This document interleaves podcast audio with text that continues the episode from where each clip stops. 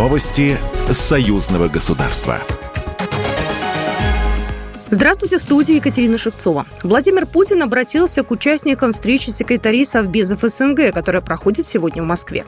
Вам предстоит обсудить ситуацию в регионе и в мире в целом обменяться опытом и практическими наработками, которые способствуют более надежной защите наших граждан от внутренних и внешних угроз. Президент России отметил, что международная обстановка остается крайне сложной и напряженной. В рамках мероприятия государственный секретарь Совета безопасности Беларуси Александр Вайфович провел переговоры с секретарем Совета безопасности России Николаем Патрушевым. Беларусь создаст в Ставрополе мультибрендовый торговый сервисный центр. Президент Беларуси Александр Лукашенко сегодня провел встречу с главой Ставропольского края России Владимиром Владимировым. Во время вашего прошлого визита мы выделили с вами ряд перспективных направлений для развития сотрудничества.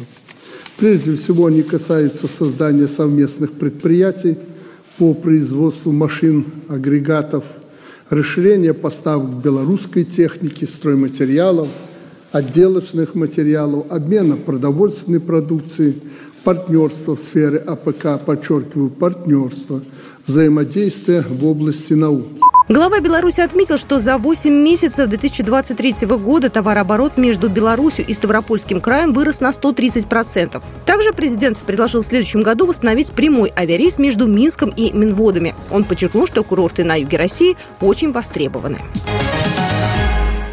Сотрудничество Республики Беларусь и Ленинградской области обсудили на встрече госсекретарь Союзного государства Дмитрий Мизинцев с губернатором области Александром Дрозденко, сообщает пресс-служба Постоянного комитета Союзного государства. Ленобласть будет одним из важнейших участников форума регионов Витебске в 2024 году. Направление сотрудничества с Беларусью планируем расширять, важнейшие из которых развитие логистических коридоров, заявил Александр Дрозденко.